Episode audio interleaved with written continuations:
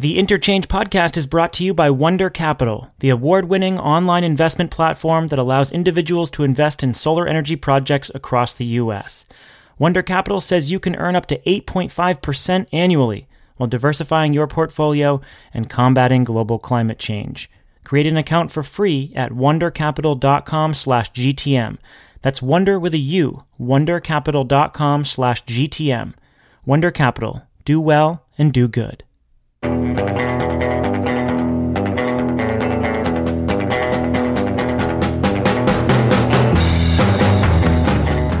This is The Interchange, weekly conversations about the global energy transformation from Greentech Media. I'm GTM editor in chief Stephen Lacey, joined by GTM's senior vice president Shayle Khan. Hey, Shayle. Hey, Stephen. We're back in familiar territory this week. Once again, we are revisiting Mark Jacobson's famous, some might say infamous, 100% renewable energy scenario. Now, I promise we're not starting an entire series devoted to this topic. Rather, we're rounding out our previous conversation with Jacobson by turning now to Dr. Christopher Clack, the lead author of the Critique of Jacobson's Modeling, which was published in the Proceedings of the National Academy of Sciences in June. If you haven't heard our earlier interview with Jacobson, you might want to go back and give it a listen. These conversations are meant to complement one another. A quick primer on Dr. Clack. He's the CEO of Vibrant Clean Energy, uh, based in Colorado. It's a company that does uh, forecasting, weather forecasting uh, for wind and solar, uh, does grid modeling. He's done a lot of grid modeling over his career. Uh, he worked at the National Oceanic and Atmospheric Administration. He did work for the National Academy of Sciences. He was at the University of Colorado. And so uh, this is a, a, guy who understands modeling and has been working in the renewables space for quite a long time. So we just wrapped up this long conversation on Jacobson's modeling. Um, on Jacobson's rebuttal to Clack's rebuttal, on the meaning of the debate over 100% renewables, and what uh, Dr. Clack's intentions were in targeting Jacobson's work. So, Shayle, flag some of the more important moments for us. What stood out to you? So we spent a bunch of time with Clack going sort of point by point through a bunch of the responses that Jacobson had when we spoke to him a couple of weeks ago to Clack and his collaborators' paper. And those are all important, I think, one by one, just so that you can hear both sides of the equation. But actually, the part of this conversation that I found to be the most valuable was the part that we didn't get to when we spoke to Jacobson a couple of weeks ago. And that was one of the other areas of criticism um, in Clack's paper about Jacobson's work, which was the need to integrate uh, questions about transmission infrastructure and transmission requirements and the siting of resources when you're trying to do a comprehensive quote unquote grid integration study, which is what um, Jacobson was setting out to do and, and didn't incorporate into his modeling. And so I think Clack had a, a good explanation of why that is really important and why that can set limitations on the technologies that you're modeling if you don't account for it otherwise. What about you? Yeah, well, it, it, turns out when you're calling your study a grid integration scenario, there are very specific things that you need in there. And I think that's the, the biggest beef that, that Clack had. And he walks through why the study itself uh, wasn't a grid integration scenario. And I think that brought us to a couple of moments when we talked about semantics and the importance of language. And while Clack and his co authors clearly had problems with the modeling itself, I think the reason why they decided to go public with this and to, to, to kind of go after the framing of Jacobson and his co authors was because of the way they describe the study itself and the outcome of the study. And so it really, to me, revolves around language and how um, Jacobson is selling this and how supporters of the scenario are then selling it in the policy arena. Yeah, I think that's right. Though, uh, you know, this I, I, we tried to dig into that a little bit with Clack as well. And I think his response would be, you know, it's not just the framing of the issue. It's also, he believes that a bunch of the assumptions that were baked into Jacobson's model in at least that one study in PNAS a couple of years ago are just totally implausible or, as he stated, in error. So he thinks it's more than just framing. He thinks this is, this is, you know, sort of not, not academically rigorous. So I think that's that's enough preamble. Let's actually hear from Christopher Clack. We begin the conversation by asking him What possessed him to jump into this debate in the first place? Uh, essentially, I um, was uh, trying to work as um, a lot of other people were trying to do, working on this energy transitions idea of how do we actually transition the United States and other places around the world to low carbon uh, futures, and how do we do it in a way that's uh, cheap or, or, as low cost as possible because we want to uh, be able to continue this on uh, for as long as possible. And uh, I followed uh, Mark's work um, just like a lot of other people did, and I saw some of the work. And um, when this paper first came out, the PNAS paper they published first came out, I was surprised by the results. Um, but I thought this is great. We can actually have something here that um, uh, does change the uh, the way forward. Uh, but then, as soon as I started reading through it, I found there was a bit of bit of an issue uh, with the paper. Um, and the more I dug into it, the more issues I found. And so, um, at first, I contacted Mark and, and pointed out the issues and uh, sort of encouraged him to uh, make a correction or change what's in the paper. Uh, to make it clearer uh, and also to correct mistakes. Uh, he didn't do that and continued not to do it in the public and elsewhere. And so it seemed like it was the only way to actually um, get a correction in the literature was to actually go ahead and write an article, a peer review article on it. Um, and we tried to do our best to do the peer review articles so that we were actually trying to talk about the broader picture, not just about the the paper, which probably didn't come across to, to a lot of people. But that's the idea was to say, you know, anyone who's doing this type of modeling has to do a bare minimum to be believable because it's such a important topic.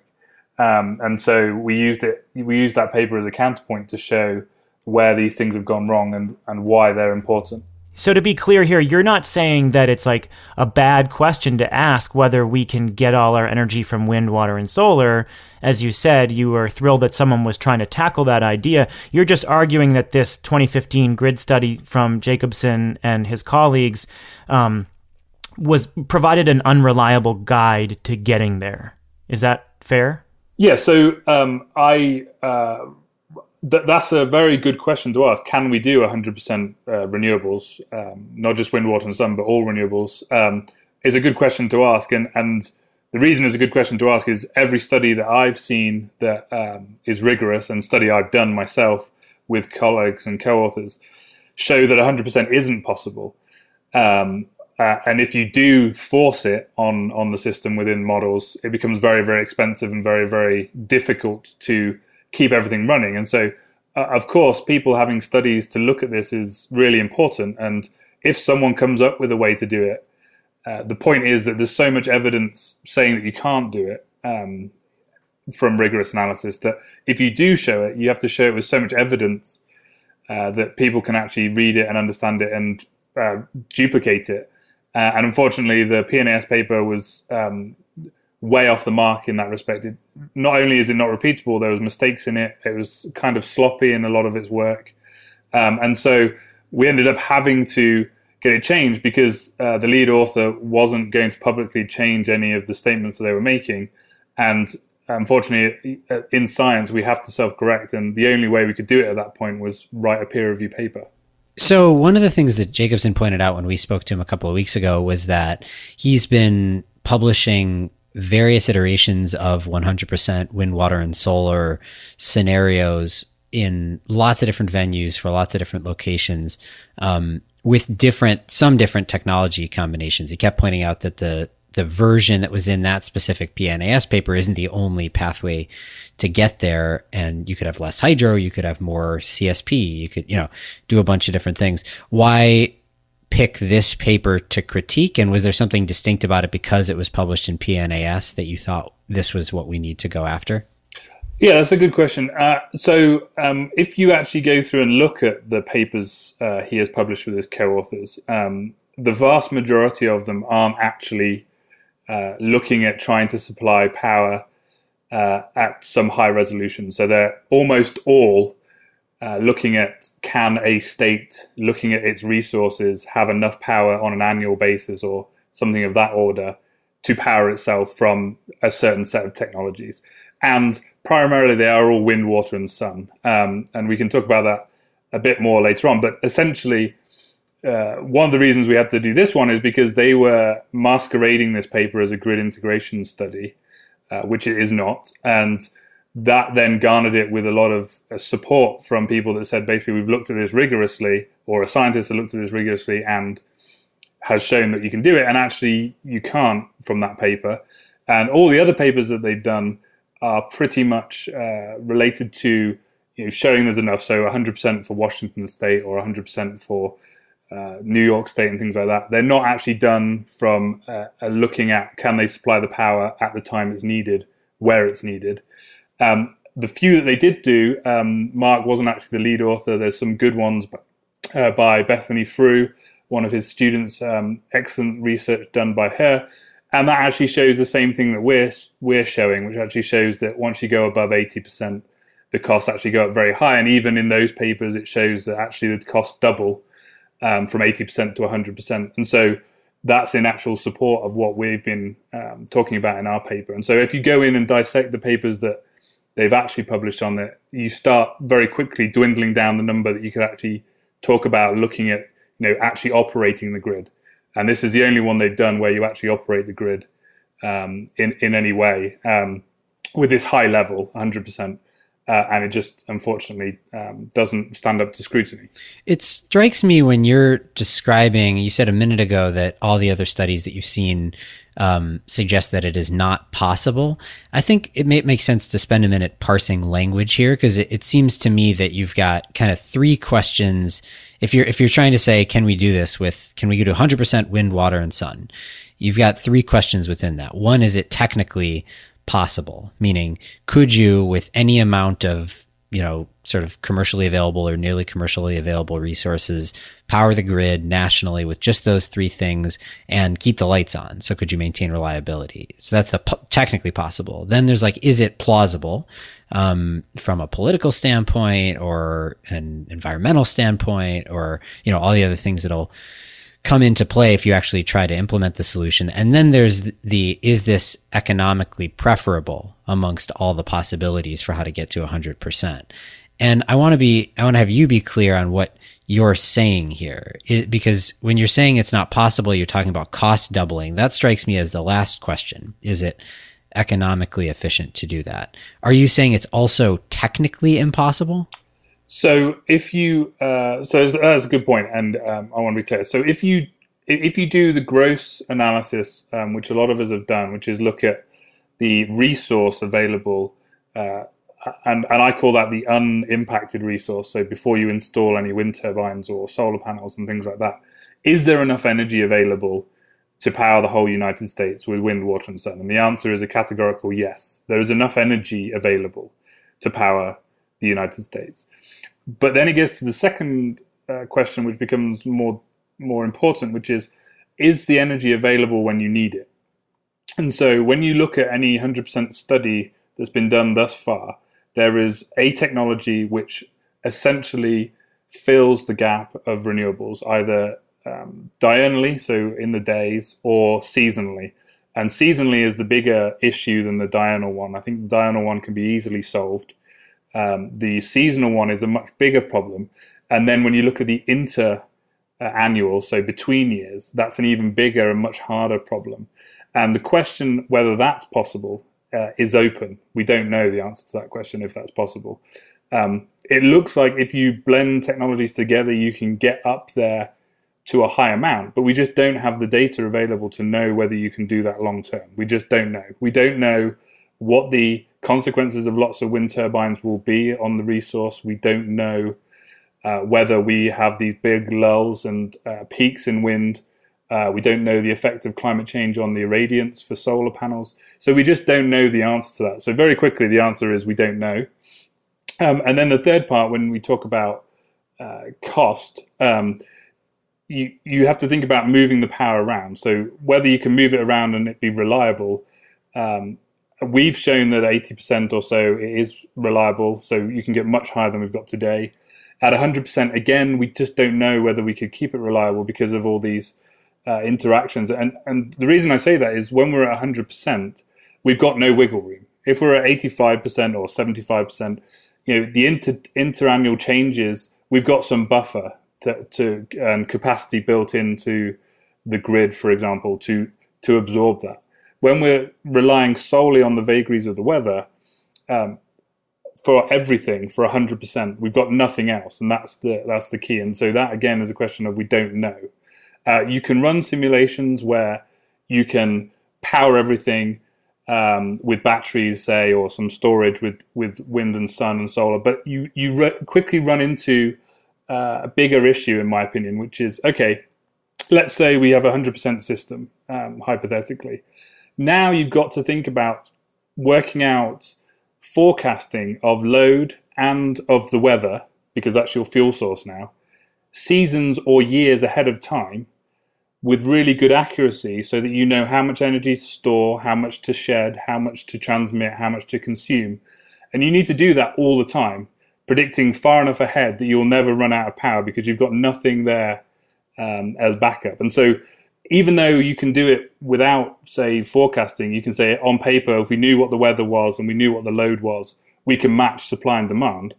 That's very different to the real world scenario of having to plan for six months in advance what winter's going to be.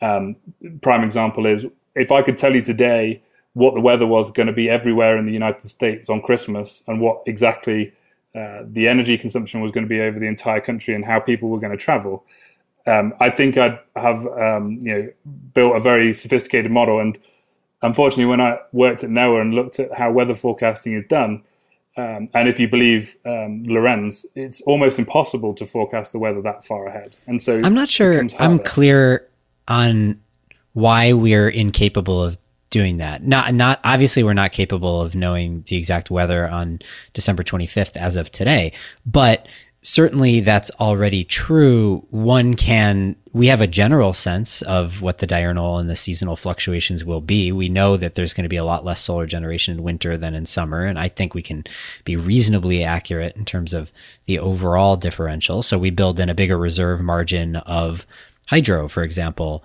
in the winter. I mean, are we so incapable of figuring that out? Or are you just saying we haven't yet proven that we can? And before you answer that, Chris, I, I do want to just give people a little bit more detail on your background.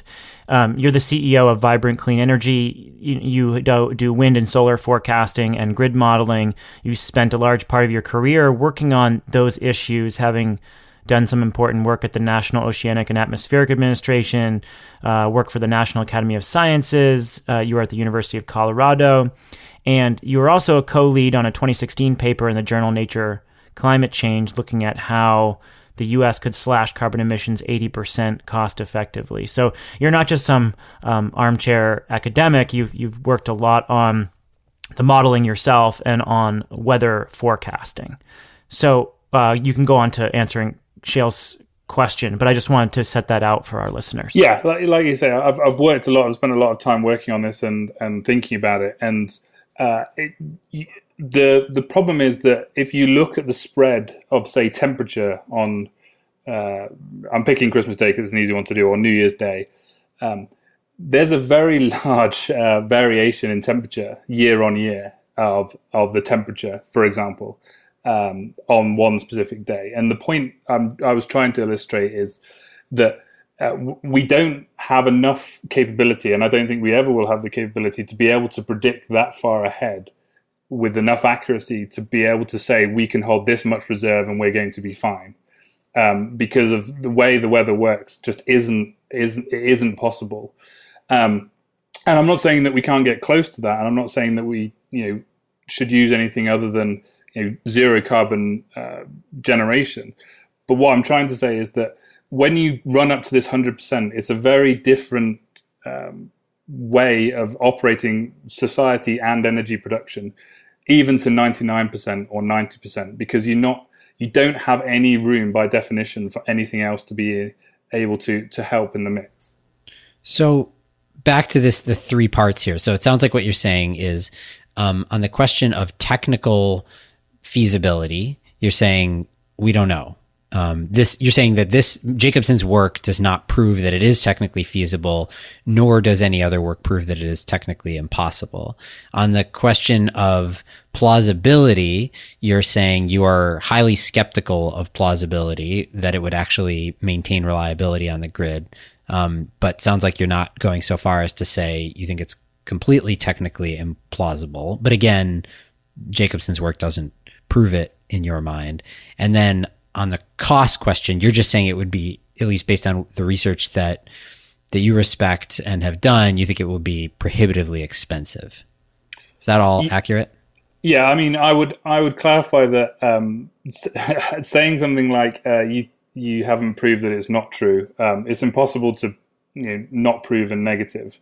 Um, but th- what what I'm trying to say is that um, yes, I think there's enough energy out there. It, the, the, crux of the problem, and unfortunately, this is with all energy work, and that's uh, why it's sometimes more difficult to communicate. Um, is it gets very quickly into the details and becomes very difficult. And so, I would say I'm hoping that there will be some solutions uh, that that prove me wrong, essentially, and that show that you can do this um, long term. Um, but at the moment, there isn't any evidence that you can uh, do it at 100%. There's lots of evidence that you can get to 80%. Uh, and the reason I bring costs into it is because um, this is not going to be a blueprint for the rest of the world to do it if you double or triple the cost of energy. It just isn't, unfortunately, going to happen. Um, un- unless you can somehow convince people of the externalities, which we should do. Um, but yeah, so uh, the long and the short for, for me is that uh, when we analysed Mark's paper uh, with his colleagues, uh, we just found that it didn't didn't show any of the things that it said that it did on the title and the abstract, essentially, and it didn't show any of the things that people were using it for in support of. And that was the main crux of the whole thing: is we want to see papers like that, and we want people to continue to pursue it because it's important to try and get the answers either way so that we can move forward as a society. It's too big a problem to avoid asking the questions. But sadly, this paper that was written uh, just didn't at all do any of those things. Let's take a momentary break to talk about our sponsor, Wunder Capital. Thanks so much to Wunder for supporting the show. Wunder Capital's online investment platform allows you to invest in solar energy projects across the U.S. Earn up to 8.5% annually while also diversifying your portfolio, curbing pollution, and combating global climate change. With Wunder's help, individual investors like you financed more than 50 large scale solar projects in 2017. Those projects will offset the CO2 emissions from 14.2 million pounds of coal burned in the first year alone. Coal is on its way out, solar is on its way in, and it's time for you to capitalize. You can begin investing with as little as $1,000. And best of all, Wunder Capital doesn't charge any investor fees. To learn more, create an account for free at wundercapital.com slash gtm That is wunder with a U, wundercapital.com slash gtm Wunder Capital. Do well and do good. So when we spoke to Professor Jacobson, he used the term grid integration study a lot. And a minute ago, you just said this is not a grid integration study. What is a grid integration study and why is this not one? So a grid integration study is something um, that looks at how you would incorporate renewables into the electricity grid or energy grid and how it would operate through time uh, when you've incorporated those technologies into uh, the grid.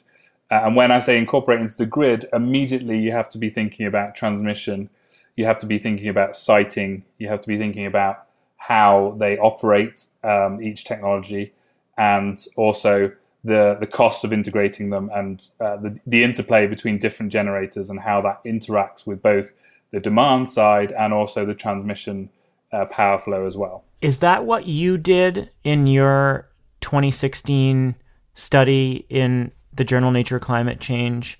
Um, where you looked at how to slash carbon emissions 80% cost effectively. Is that the kind of modeling that you were doing? So yeah, uh, in that paper, in fact, we were very clear to state that this is not a full grid integration study. So we mm-hmm. uh, were very clear and stated we didn't do a grid integration study, a full one. What we did was what we call a reduced form grid integration study. And so what that meant was we didn't explicitly look at every single transmission line in the US. We looked at a reduced form uh, subset of that and modeled the power flow and said that with those assumptions, we can get to 80% reduction uh, by 2030 in the electric sector um, with quite strong growth um, in the electric sector. But we were very clear in that study that it wasn't a full grid integration study because we didn't take into account forecasting the load ahead of time, uh, forecasting the um, weather ahead of time, and we didn't model every single um, transmission line in the US either. So then, why is that a knock on uh, Jacobson's work? I, I, I, think it's. I don't know that I've seen many full integration studies of the sort that you're discussing because it's incredibly difficult to do.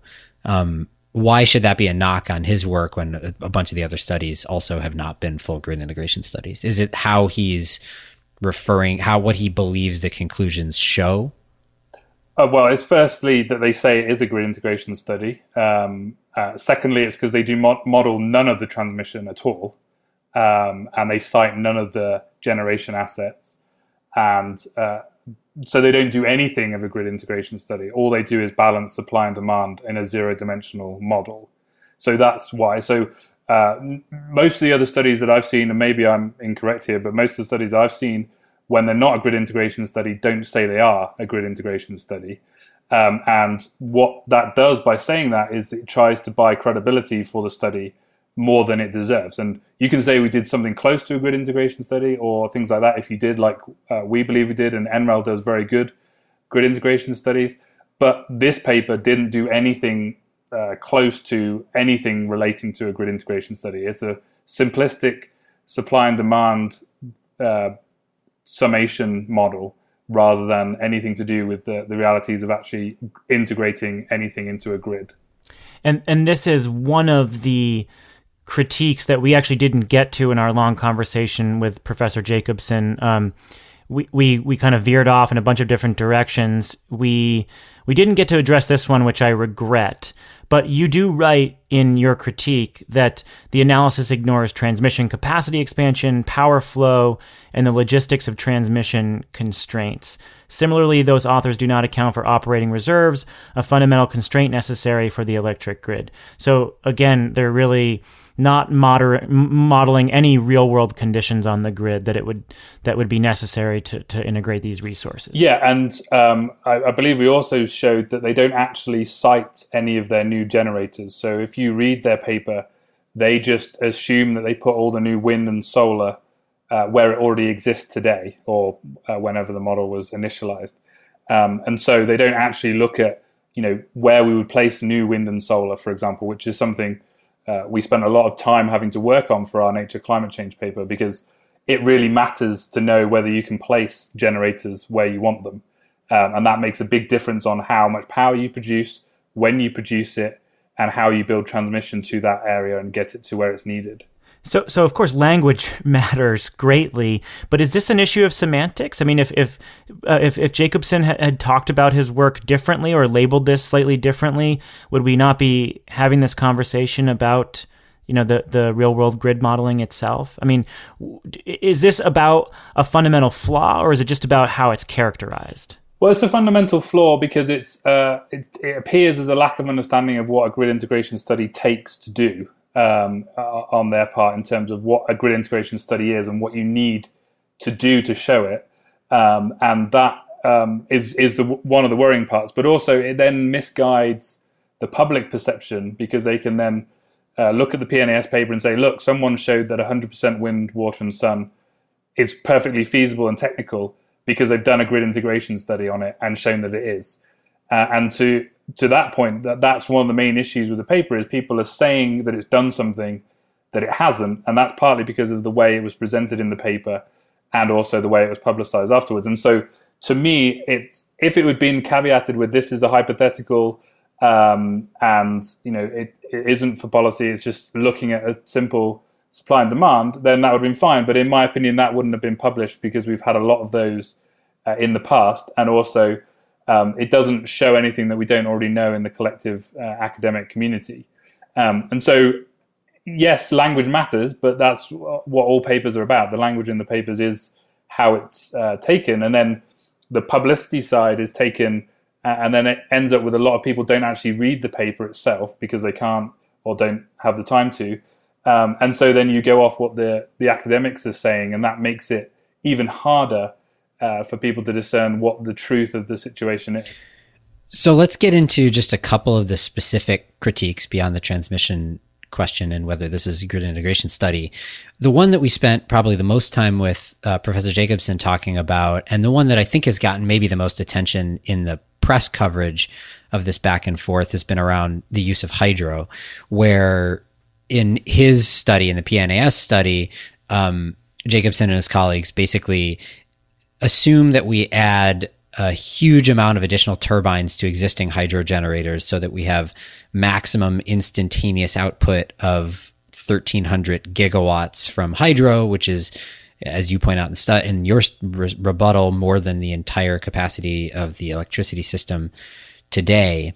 Um, and you called that a modeling error in your response. And then he responds to that saying, no, this is not a modeling error. This is a deliberate assumption that we are making. We think that it is possible to add additional turbines to existing generators that such that they could provide this much instantaneous output. So can you help us parse this? Cause I know I've gotten a bunch of responses from people where they're just confused as hell about what's going on with this hydro assumption because it seems to be really central to this question of whether the study is feasible or not. Yeah, sure. Um, so yeah, I mean, this one is the one that got latched on the most because I think it's the easiest uh, to conceptualize and to understand. Um, and there's there's there's plenty more, but this one to me was one of the bigger ones, uh, partly because uh, it's such a large um, error, and so uh, first of all, if if you make an assumption that's impossible, that's still an error in, in our opinion. Um, but the main point is that if you read through the paper and look at the capacities installed uh, for all the different generation types, uh, it says the capacity quite clearly in their tables. And the capacity for hydro was 87 gigawatts or so, which is roughly what there is today in the US. And then when you look at their plots in the paper, you see that the hydroelectric power is dispatched or sent to the grid uh, for multiple hours, 12 hours at a time, at 1300 gigawatts. So that's 1,300 uh, gigawatts. And so uh, that backs up the renewables, and that actually makes a big difference to the cost because there's no cost involved to that, one. And two, you're getting essentially free energy when you need it with this huge capacity uh, of hydroelectric power.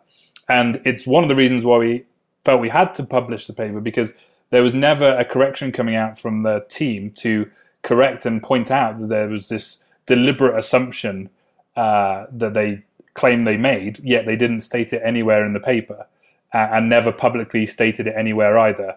And so, if it was an assumption that they deliberately made but withheld that from the, the public, then that could be something else. But we called it a mistake because we believe they were honestly just trying to do good work and trying to do good.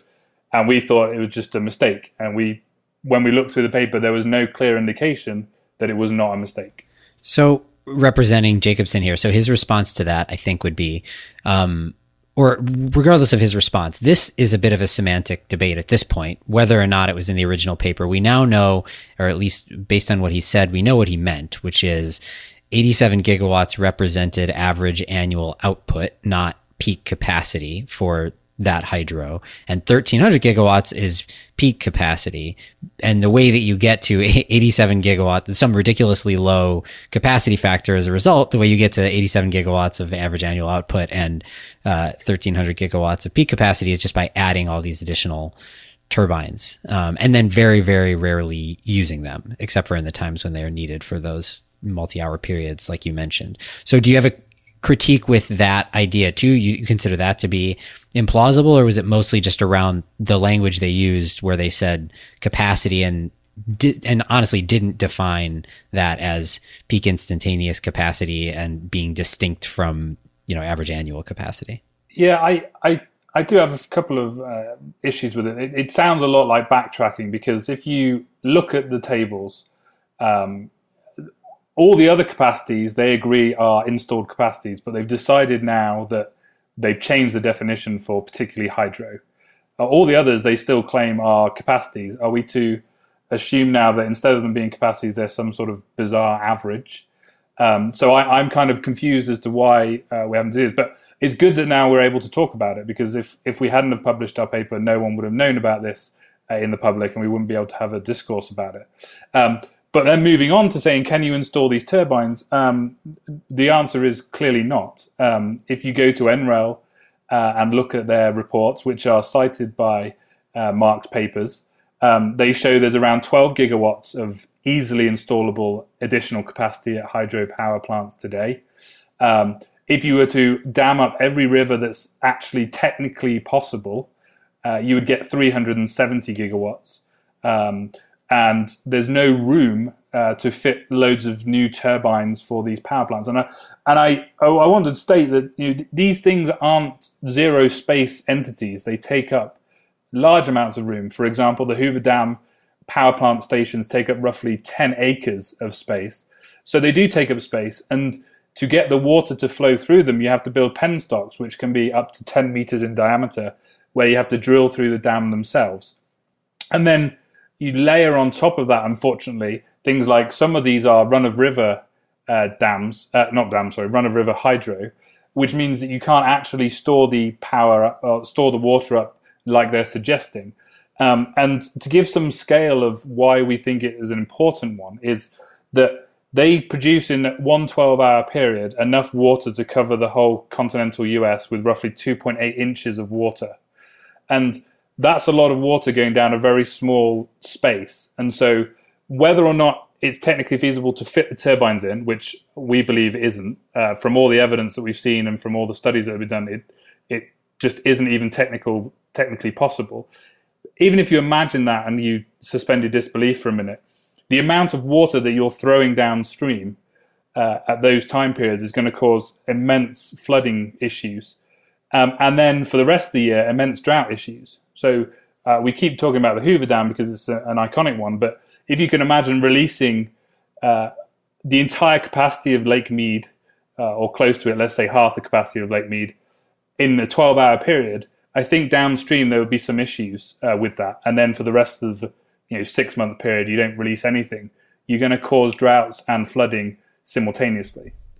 So you point out that there's this supply problem, um, particularly related to hydro. There's also a demand problem, um, according to your critique, and and that is that the 2015 Jacobson study assumes that industrial loads are extremely flexible. Uh, over 60% of energy intensive industrial demand is flexible, and that flexibility um, that demand response can be offered in eight hour blocks. And for, you know, massive aluminum smelters, for example, that would be nearly impossible, um, or a bunch of other industrial sites to, to, to force them to shift their demand or to shut off their machinery for eight hours at a time would be nearly impossible. Walk me through that assumption and why you think it would be so difficult in the real world. Yeah, so this is uh, one that gets very um, complicated very quickly, and you can do a lot of hand waving. But essentially, what the, the paper that states is a very large proportion, over half of all uh, demand, is essentially flexible. In fact, it's a, it's a much larger proportion than that, but let's just say it's half. And so, what that means is that uh, in eight hour blocks with no warning, um, you may not be able to use energy, essentially. So, if you're an aluminium smelter or you're a car manufacturing plant, or you're a cement uh, manufacturing plant, or you're a, a, server farm that needs to be uh, running Google or you know uh, Green Tech Media's website. Uh, any of these things um, has, according to the, their paper, huge uh, possibility to be essentially told you can't run now, you need to run later. And to me, there's two big issues with that. One is um, some industries can't do it, like you pointed out, so they can't ramp down. And and if they could, that will start costing money. Uh, uh okay, that there's going to be some economic cost, and or they will want to be paid to do that. Uh, that's not modeled in their paper at all, and so the costs associated with ramping down these industries, even if they wanted to and could do, is not in there. So we don't know how much additional cost that would uh, cause. The second uh, problem, which is less talked about but e- equally important in my opinion, is at some other time they then have to use that power that they've accumulated up, um, that, that eight hour period, if you if you like. Um, And what that means is that on the demand side, you suddenly now have to think about having all this extra capacity, uh, just like you do on the supply side, to basically be able to ramp up your production or your use of electricity um, to maybe one, two, uh, you know, one and a half to three times what you were using before uh, the the demand time use to actually use that energy up when it's provided. And so, if you can imagine a, a car factory, for example, uh, has to shut down for eight hours, and then when it comes back online, it has to be at two and a half times the production that it was previously, uh, and then in six more hours, it has to then go back down to forty percent. You suddenly start seeing that you have these all these big extra costs on the consumer side to be able to match these big fluctuations in what the uh, model is trying to say it should do in terms of supply and demand, and there is no cost associated associated with that, and or feasibility of looking at what that would actually do to industry and whether they could actually build that capacity to actually take care of that um, energy supply. It's always I feel like look, if you're going to try to draw out a 100% renewables or 100% clean energy scenario, there's like no way to do it that doesn't involve assuming some things that right now seem sort of crazy. Like even if you're going to do it with nuclear and CCS, right? This is there are an abundance of questions about both of those technologies, both their cost profile, their political plausibility, and so on. And so sometimes I have this hard time trying to figure out which things I'm supposed to say. Uh, well, certainly that's difficult today, but we're talking about a, the 2050 scenario and we're trying to model out something very aggressive. So I'll give this one a pass versus when I'm supposed to say, no, I draw the line here. Industrial loads are not that flexible. And, uh, you know, it's, it's sometimes, and this is a case for me where the potential for demand flexibility seems hard to me to put a, a number on yeah, and I, I, think I think that's fair, but I think there are some things that um, I believe are almost uh, impossible to change. Um, physics is one of them, um, and so the aluminium smelter, the one you, know, you, mentioned, is they will solidify if you let them cool for long enough, um, and so there is a hard limit on that. There is going to be some areas where there's obviously low hanging fruit in terms of um, demand management. The, the, problem is that what we end up happening uh, with the system, if you start modeling it, is that uh, you get this constantly dynamic system where you end up finding, or we found anyway, that above 10 to 20 percent uh, levels uh, becomes really hard to start seeing any any economic benefit or benefit to the grid. Um, and so what we see with that is that you know the, we tried to be clear in our paper that more technologies help. So we're not ruling out these new technologies. We're just saying that taking them to the nth degree to try and force a 100% scenario when maybe a 95% or a 90% um, is much more feasible and faster to be able to get to, you can get more people behind it, seems uh, like a better goal because the planning for that is so very different in all sectors of the economy than the 100% scenario, which like you say, there's always these things that we have to do, and and uh, I, I, get a little bit um, concerned that you know 2050 is only 33 years um, away. Um, that's not very long in terms of energy, but but the problem is we're going to have to reinvent with the 100% scenario every single fiber of our economy, not just the energy side, but the demand side. If we follow that sort of uh, direction, and that to me seems like we're basically making it harder for ourselves, almost shooting ourselves in the foot, um, rather than trying to do something that's got more technologies involved in it that all can help and all do their wedge uh, part uh, and actually help us drive down emissions faster because we can get more people behind it um, in terms of showing that you know this this way, and then you can change, you can bend that trajectory as techno- as technologies improve or or get better. But if, if you're aiming for something that's so hard right from the get go, that's uh, somewhat impossible, um, and you have to hope that one or two technologies that are either not commercial or not even proven yet um, do all the work by 2050, then that's much harder to start building towards, in my opinion. In talking to Mark, one of the things I came away from that conversation more sympathetic about was that this critique did seem to be outside the bounds of normal academic uh, peer review or academic discussion. That um, by publishing this paper, rather than maybe a more detailed analysis of your own, it seemed to be hitting straight at Mark and his co authors. Um, themselves. And so that's why he felt under attack. Do you see your paper, your response, as outside the bounds of normal academic protocol or a breach of protocol? Um, if not, why? Um, and if you do see it as something unique, why'd you do it the way you did?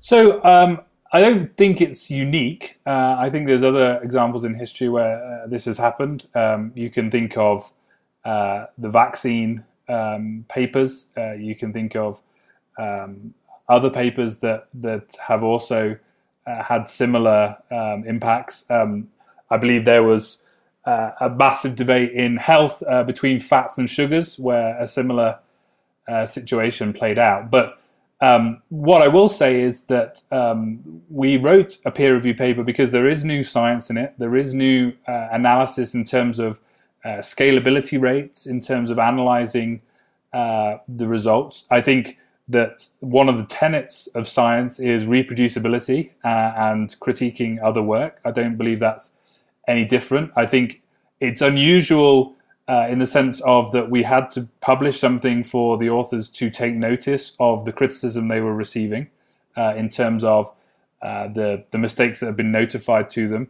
Uh, but I'd I'd say that we um, were doing it in in the way that we did was that we needed a peer review paper uh, to self correct the literature because the literature. Um, was showing something that was categorically uh, mistaken and inappropriate for what it was saying it was doing, um, and we didn't want to be the type of people that just went behind people's back and tried to get a paper retracted because of its mistakes. We wanted to have a discourse and talk larger about the, the issue in terms of how do we solve this problem? This problem is too big to worry about people's egos and to worry about whether people feel attacked or not. It's it's a big issue that we're all going to be impacted by in the future, and so uh, we needed to have the scientific literature corrected, and we did peer review, uh, and the peer reviewers agreed with us, and the editorial board of uh, PNAS agreed with us, uh, and so it eventually got published. Even though um, you know it, it's a paper that you know most of us didn't want to have to do uh, in terms of having to write a peer review paper uh, of this nature, but we wanted to add to the literature and we wanted to add to the scientific discourse um, about it. So there's some self correction within our field.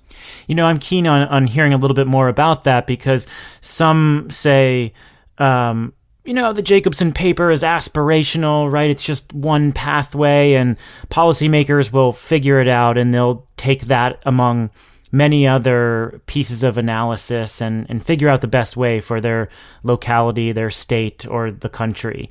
And and what you're saying is that no, this is extremely important. This potentially puts us on a pathway that, you know, is not realistic.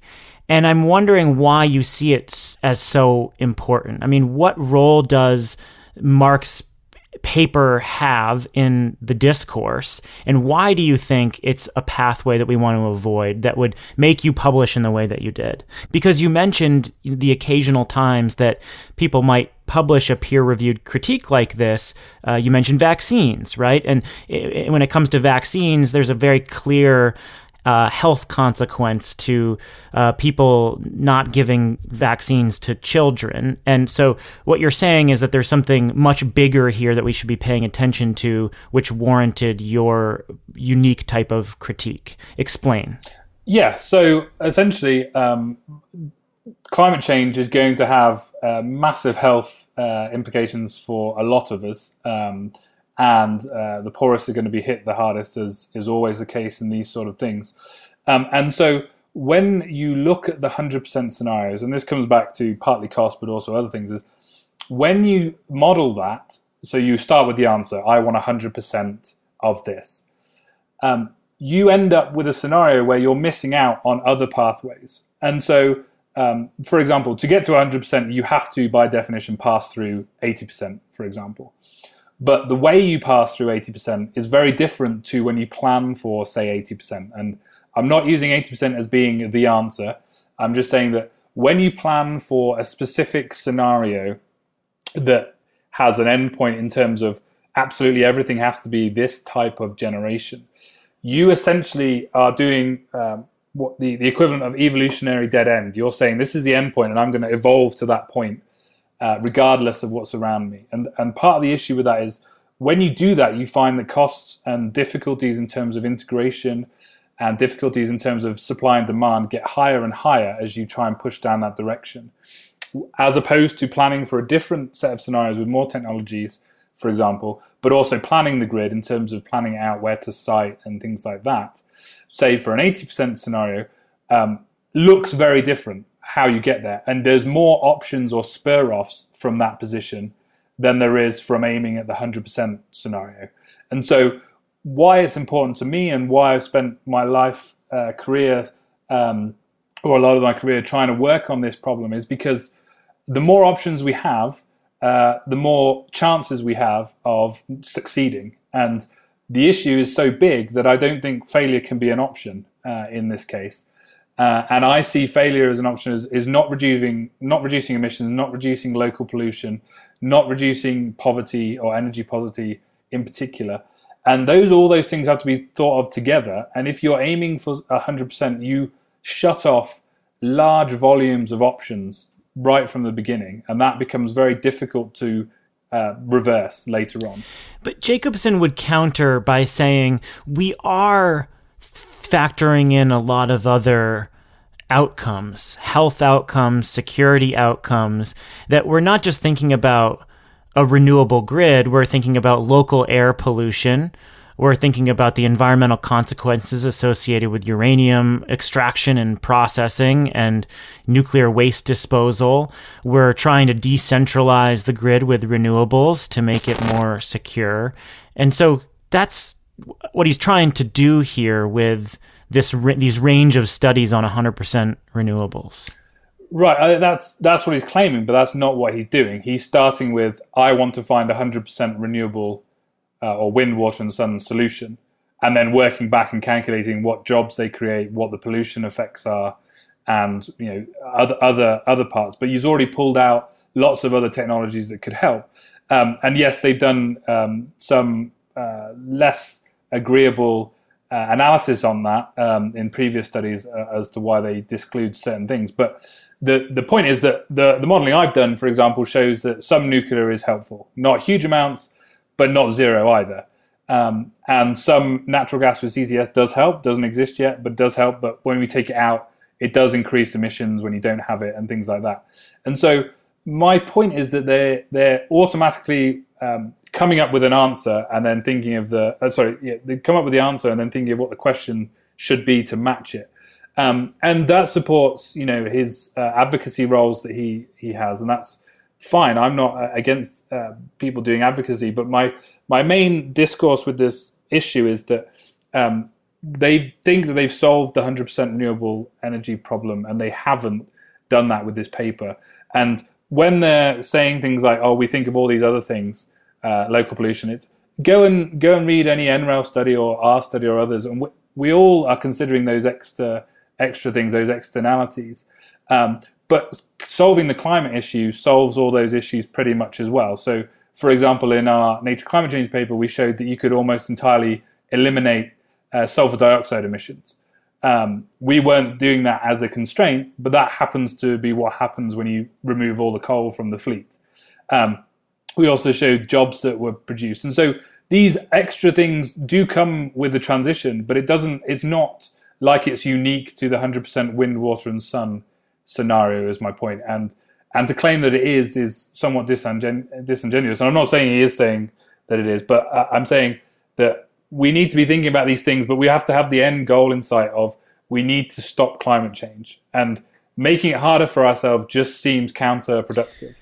I'm curious what you think sort of the next steps for the academic literature on this topic should be. A- am I right to assume that, in your view, at this point, nobody has done a comprehensive 100% clean energy, even including the technologies that Jacobson doesn't, so including nuclear and CCS, full grid integration uh, sort of taking into account all of the questions of all the big questions of plausibility study is and if not is that what needs to get done next i mean what do we need in order to figure out what a path uh, what you think a realistic pathway is to get to 100% yeah something? so i mean i think um, there needs to be a, a, change in the discourse in my opinion to zero emissions um, rather than 100% you know, whatever but i mean that again is a, is a language thing uh, but i think is an important one is that 100% anything uh, tends to be a bad idea. Just ask farmers whether they want every crop in the world to be grown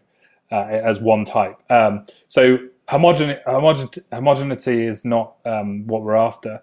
Uh, we want to zero out emissions, um, and I include other emissions than just greenhouse gases. Um, but there are studies out there that have done um, low emissions or zero emissions uh, for different areas, and all of them unfortunately come up with uh, some quote unquote miracle or technology that uh, has to take over to do it. So, for example, there's this one uh, from uh, I think it's a Swedish, uh, oh no, Finland uh, university um, that does grid modeling. It does a very very reduced form of grid modeling. Um, does actually do some transmission lines, which is good. they do do hourly data as well. Uh, but they assume that you have the power to gas conversion um, solved and fixed and, and do that at huge amounts to balance the supply and demand. Um, but every region is different. And so there needs to be more studies done on it. And we still need to be deploying lots of renewables. Um, but we need to have more analysis done at the zero emission. What is the best way to get to zero emissions? Uh, looking at all sectors. And so we've done electricity quite a lot. We've done uh, in the company I, I run uh, some uh, all economy look at it. When I was at NOAA, I did also do some uh, fraction of the rest of the economy as well to look at what happens when you bring these things together. And some of it is beneficial, so extra loads help, and some of them actually make it harder. Um, and we have to also keep in mind that there isn't a single final answer. The energy system and human populations are constantly changing. And so we need to have a system that's nimble. Um, and this is why I say more technologies is better because when we get to 2050, the job isn't done. We have to continually update and improve the system as technologies get um, old and need to retire and new ones come along. Uh, it's a constantly evolving system um, that is going to require nurturing forever. So, Dr. Clack, let me kind of channel the sentiment from uh, supporters of Jacobson's 100% renewable energy scenario. And I think what Jacobson himself has implied that you and your colleagues are supporters of nuclear and CCS that you know you want political preference for those technologies and you're upset that this scenario doesn't factor them in. Uh, and that you're not necessarily sort of paid by the nuclear industry, but you have you and your colleagues have spent your careers with a political preference for those technologies, and that somehow he's getting attacked because they're not factored into his analysis. Respond to that.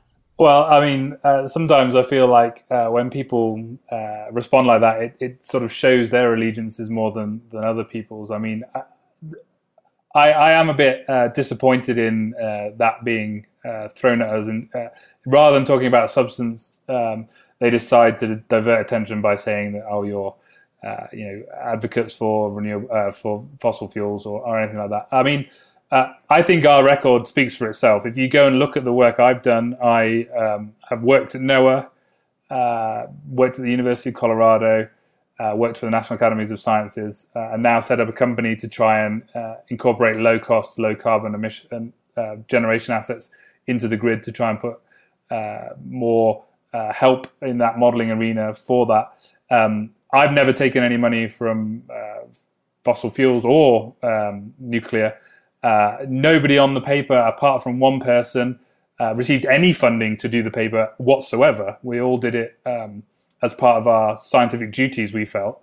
Um, the one person that did receive funding got it from the Rodel Foundation, uh, an educational foundation, uh, because uh, they needed to spend time on it, um, and they were in between. They were doing consulting in between jobs, uh, and so I can't speak for all my co-authors. I, I, don't know exactly what all their intentions are. I, I think it's strange that someone would claim to know what our intentions are um, without actually speaking to us about it. But my intentions were very clear from the beginning was to correct the scientific literature. I have no uh, support or antiness to any technologies other than what they benefits and disadvantages they have to the grid. I try to be agnostic in terms of technology, uh, apart from when they do harm. And so when they're in the model, if we are constraining something, for example, greenhouse gas emissions, some will be favored by the model than others. But if we do a least cost scenario, we just look at what the cheapest options are, regardless of uh, my preference. I don't have a preference. I'm not a supporter of uh, nuclear in any way. I don't support CCS. I don't do anything of the sort. I try to do good modeling and good science and try to educate the public and the, the broader community on that.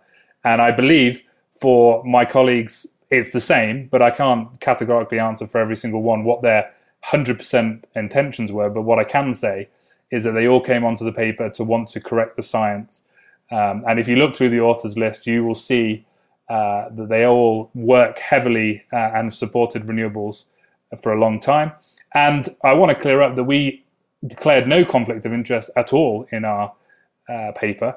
Um, somewhat bizarrely, we had to fill out a funding uh, uh, analysis of what we had ever been funded on uh, by uh, for PNAS, uh, which is unusual for PNAS or any paper to be specific. But we did that out of transparency. Um, but we had no conflict of interest. We weren't supporting any technology, and we were cl- clear in it that we don't support technologies. We're saying that more technologies help, not less. So, where do you think we go from here? You identified what may need to happen from a modeling perspective, but what about in the public discourse? Um, you know, how do we have a sane conversation about this? Yeah, I, I mean, I think um, we've, as co-authors on, on, our paper, have, have very uh, specifically not attacked Mark uh, or his co-authors anyway, and on a personal level, we just want to talk about substance. Um, I think it's very telling that they constantly were attacking us personally of our motives or you know whether whether we're supporting this, that, or the other, or, or you know wanting fame and things like that, um, rather than talking about substance. Uh, they did a little bit, which is good, um, but essentially talking more about the substance. People need to listen to all sides of an argument uh, when people actually uh, are working in this field for a long time. Uh, I know everyone's entitled to opinion and you wouldn't get anywhere, but uh, we have all been working on this a long time and been thinking about it a long time, and we want to get to zero emissions, just like Mark. Um, we want the public to be educated in it. Um, with terms of the public discourse, I think that people need to just cool down a little bit, have a read of the paper again, and see that what we're trying to do uh, may come across at first if you support Mark, for example, as attacking Mark. But actually, if you look at it, you go, actually, you know, there was a mistake with the modeling, um, and they've admitted that as such. Um, they may have called it an assumption, but it was a mistake because it wasn't uh, put in the paper. And so, you know, that's now in the public discourse, and they can talk about it, and we can now move forward and do more work on it. What we're trying to do here is to say that we could be putting lots more renewables on the grid, and we should be, uh, but we should be supporting a goal that does what we want it to. The 100% renewables has got sort of semantically tied to zero emissions. But really, what we care about is zero emissions at low cost and quickly, which is the third constraint, unfortunately, that we can't get around anymore. Um, and so, if we focus on that, we can get more people behind it and we can drive not just innovation, but deployment. We can think about smarter planning. We can work with utilities and the public to do this. Because one of the things I notice with working with industry is there's a big disconnect between the public perception and the industry's understanding of how the grid works and how difficult it is to uh, integrate very large percentages of renewables. Uh, and so they feel sometimes like they're the bad guy because they're saying actually this is harder to do than people are saying. And we want to support them and help them change their business models and help them adapt and help them provide low cost energy that's not polluting because we want to have a clean environment. And we have to do this all in 32 and a half years, um, give or take. And the faster we do it, the more time we give ourselves to get rid of the last remaining uh, parts of emissions that are very, very hard, like land use change and things like that. And that's where I want it to drive towards. I want us to be thinking about the future of how to reduce emissions save lives, and make the economy strong. So let me distill that down. Um, get the hell off of Twitter and and actually read and listen to what people are saying because there's a lot of nuance to this and uh, the discussion is is quite interesting and, and, robust and I think it's pretty clear that this is not an attack job uh, that we are working through some pretty complex problems here. So, Dr. Christopher Clack, thank you so much. We really appreciate your time for adding some more context to your critique here and, and for helping us think about what comes next. Yeah, thank you very much. I appreciate being on. Dr. Christopher Clack is CEO of Vibrant Clean Energy, a grid modeling firm. He has uh, done a lot of important work on uh, weather forecasting and grid modeling at NOAA with the National Academy of Sciences at the University of Colorado, and he joined us from Colorado. All right, well, that's going to do it, folks. I hope you enjoyed our conversations with Professor Jacobson and Dr. Clack. There's no clear resolution here, but we're going to continue chewing on this and trying to figure out all the steps within this messy global energy transformation. That is what we're attempting to do on this podcast. Shayle, uh, a fun one. Thanks for another good conversation and trying to figure this out with me. Yeah, same to you. And, you know, to all of you listening, thank you for listening. We, we got a ton of feedback on the original interview with uh, Mark Jacobson. We got like 455 comments online on the article, and then everybody's been emailing and tweeting at both Stephen and I. We appreciate all of that. It's been interesting to see the reaction. There, you know, there are strong opinions on both sides, and we've seen both sides expressed, but also a lot of really thoughtful commentary. So please do the same on this side as well. We welcome your feedback and your criticism.